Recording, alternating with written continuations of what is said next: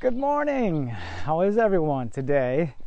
I'm Lee Bazad, and I'm the lead pastor here at Mercy Vineyard Church. And today, for our message, as we start this new series, I thought it might be fun if I took you all on a walk with me. If you guys are like me, you might be feeling a little bit of cabin fever, so let's go out together. Let's enjoy this sunshine. Let's enjoy some fresh air and a little bit of time out on the sidewalks. So before we get too far in, though, let's all as a church say our mission statement together. We are living a passionate mission to love, grow, and go for the greater glory of God. So, what we're doing today is we are starting a new three-part series, and it's called The Jesus I Never Knew. And in case you want to follow along and go deeper, there is a book called The Jesus I Never Knew by a guy named Philip Yancey, written a few years ago. And we're going to spend the next 3 weeks just solely looking at Jesus. Go figure. And so the entire series, these three parts, are going to look at Jesus and who he was and what he was like and what he was all about. And I'm so excited about doing this because when we focus on Jesus, when we see Jesus, we get just such a great picture of the heart of God and who God is. And we say it here all the time. If you want to know what God is really like, look at Jesus. Now, this series is going to be a little bit different than the way that we normally teach messages here. So normally we use a particular flow, you might say, when we preach here, and we say this is the topic, and this is how I've been affected, and this is how you might be affected, and this is what the Word of God says, and this is how you can apply it. And we're going to do a little bit different. We're just going to kind of look at Jesus and look at what he is like. And so I'm really excited as we launch this series off together. You know, when I was younger, I had some notions about Jesus, you might say, just based on Sunday school or youth group. And so, you know, different things would, pictures would be conjured in my mind when I thought about Jesus. If you ask kids about Jesus, what they think, you know, they might refer back to the song, Jesus Loves Me, right? Jesus loves me, this I know, for the Bible tells me so. And it's almost kind of like this sort of Mr. Rogers picture of Jesus. He's reassuring, he's kind, right? And when you think about it, who would execute this kind of Jesus, this kind, loving, Mr. Rogers kind of Jesus? And then there's the cosmic Jesus, this great big Jesus, right? That, you know, his birth split time in two between, you know, AD and BC and AD. And, you know, it's the one who created all things and to whom all things belong, this big cosmic Jesus. You know, he's so big that, you know, people swear by his name, you know, I swear to God. Or when they take the stand in court, they say, so help me God. And so this great big cosmic Jesus. Then there's the hippie Jesus, right? I know a lot of you guys like the hippie Jesus, the anti-materialistic, you know, kind of like anti-hypocritical, pro-peace, pro-love Jesus. And he's the one that the authorities regarded as a troublemaker, as the hippie Jesus. Here's the thing about Jesus that I love and might be frustrating to some, but I particularly like this aspect of Jesus, and that's that you just can't pigeonhole Jesus. You can't define him. You can't put him in a box. And I love that Jesus refuses to stay in a box. He urged people to obey the law, but he had a reputation as a lawbreaker. He had strong opinions about rich men, right? He had strong opinion about loose women. But both types of people liked to hang out with Jesus. People loved to hang out with Jesus, and it didn't matter what kind of person they were. One day he would talk about his second coming, and the next day he would say, hey, look, no one knows the day or the hour of my return. Nobody knows. Well, today I'm hoping that we gain a little bit of clarity around Jesus and who he is, the one who made the universe, the one who was a revolutionary, the one who crossed time and space to restore relationship with us, because as we do learn more about Jesus, we just can't help but fall more in love with him. So we're going to talk all about that, but first, let's pray.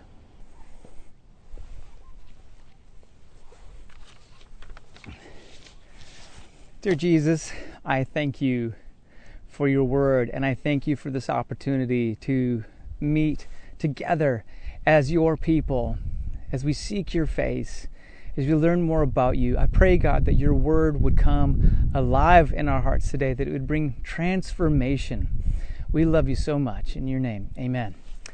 All right, so what we're going to do is I just want to remind everybody that what we think about Jesus, and we've talked about this before, but what we think about Jesus is the most important thing about us, right? The most important thing about us. And so when we think about Jesus, we need to start with Paul's word in Colossians, which we have talked about quite a bit here, and we've mentioned this scripture, and this is something that we kind of is a real core belief for us. And it's Paul's words in Colossians 2:9. And here he says, for in Christ lives the fullness of God in a human body. In Christ lives the fullness of God in a human body. And so when we see Jesus, we see the Father. So sometimes there's just debates over what God is like, and they say, no, he's this or he's that. He's, you know, we look at the Old Testament God, and he was, you know, about wars and all those things. And listen, Jesus is the most accurate picture of the Father that we can find. And so think about that, remember that. And so we see the clearest picture of God in Jesus. So let's read Colossians chapter 1, verses 15 through 20. And it says this, it says, Christ is the visible image of the invisible God. Christ is the visible image of the invisible God. He existed before anything else was created and is supreme over all creation. I love that. For through him, God created everything in the heavenly realms and on earth. He made the things we can see and the things we can't see, such as thrones, kingdoms, rulers, and authorities in the unseen world. Everything was created through him and for him. He existed before anything else, and he holds all creation together. Christ is also the head of the church, which is the body. He is the beginning, supreme over all who rise from the dead. So he is first in everything, for God in all his fullness was pleased to live in Christ. And through him, God reconciled everything to himself. Okay? He made peace with everything in heaven and on earth by means of Christ's blood on the cross.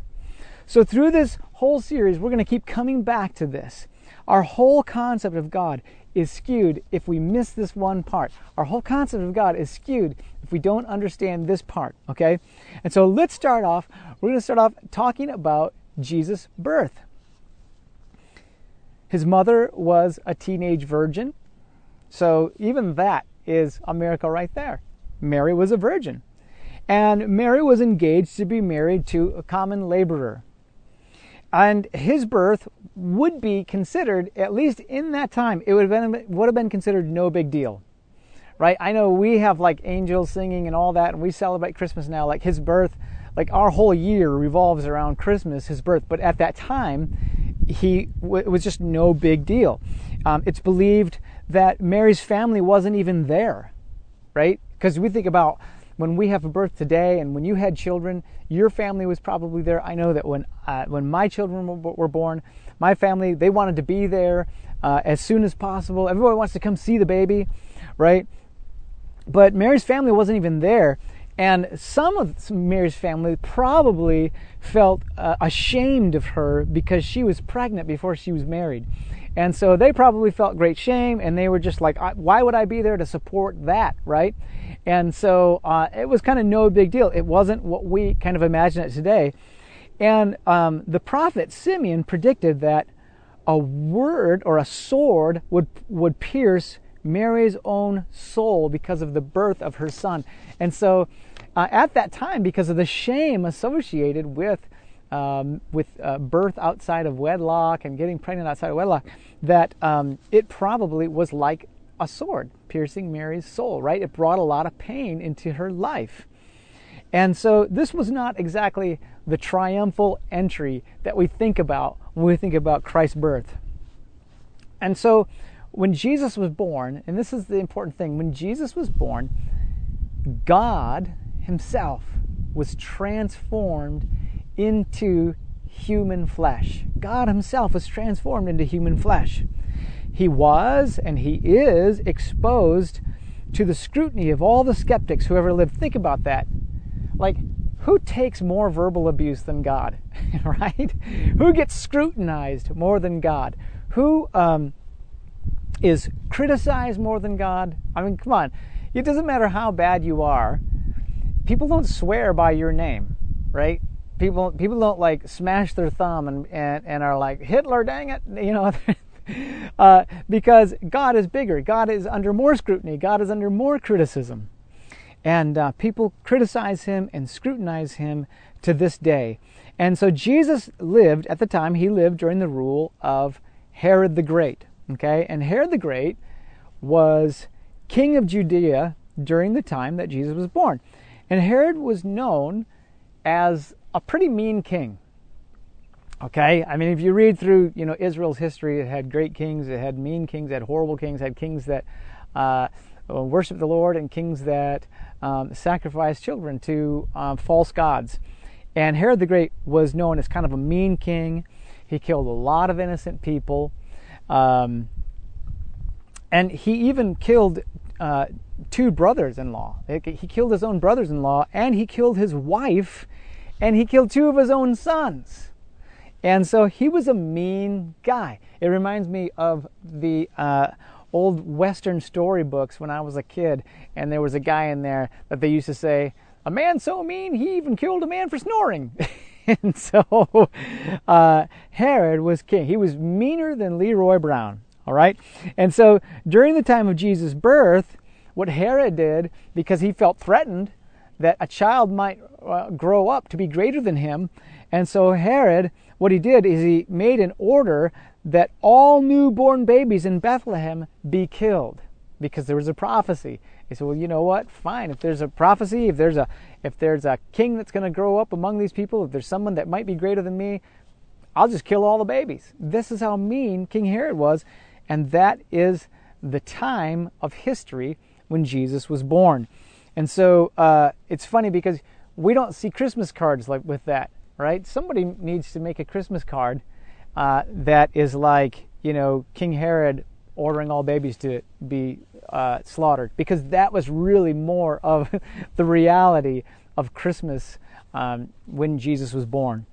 So the conditions of Jesus' birth said a whole lot about what he was like. When you think about Jesus was born in a manger, and so we see that Jesus is humble. Jesus is humble.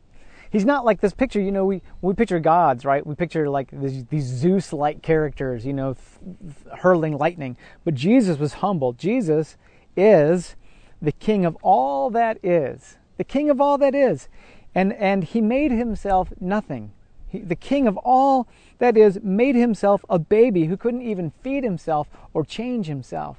That is called humility.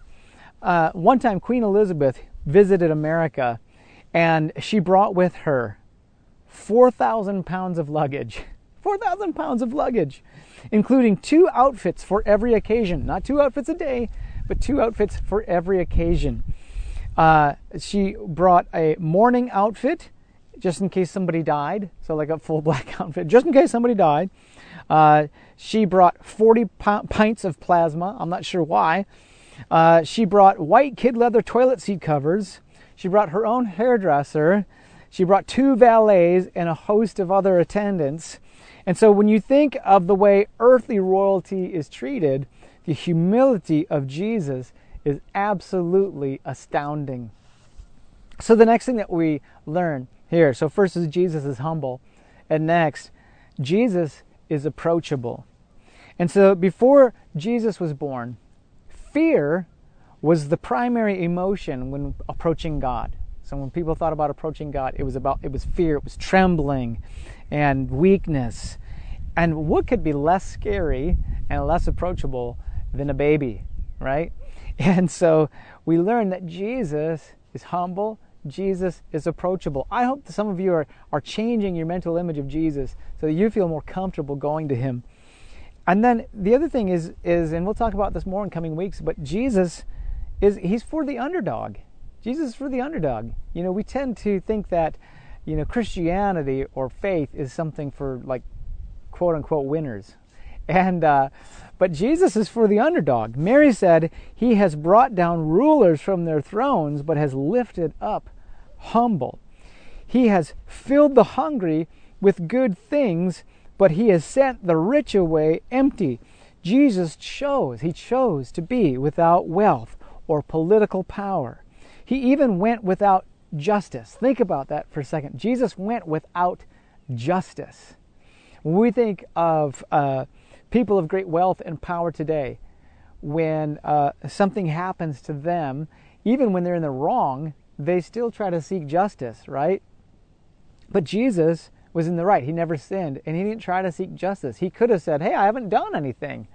He could have even called like angels down from heaven to defend him, but he didn't even seek justice because he is humble and approachable, and he's for the underdog. He's not about getting his rights, okay? And so he went without political power. He went without justice, even allowing himself to be condemned to death for us. The next thing is that Jesus is courageous. Jesus is courageous. Think about the courage it took Jesus to say the things and make the claims that Jesus did, right? Jesus made some claims that if you or I made today would get us laughed at, would get us ridiculed. And you know what? Jesus was laughed at and he was ridiculed. Jesus' own family, tried to put him away, thinking that he was out of his mind. Jesus' own family tried to get him condemned, saying that he was crazy. And it took courage to go to a planet known for its clumsy violence, right?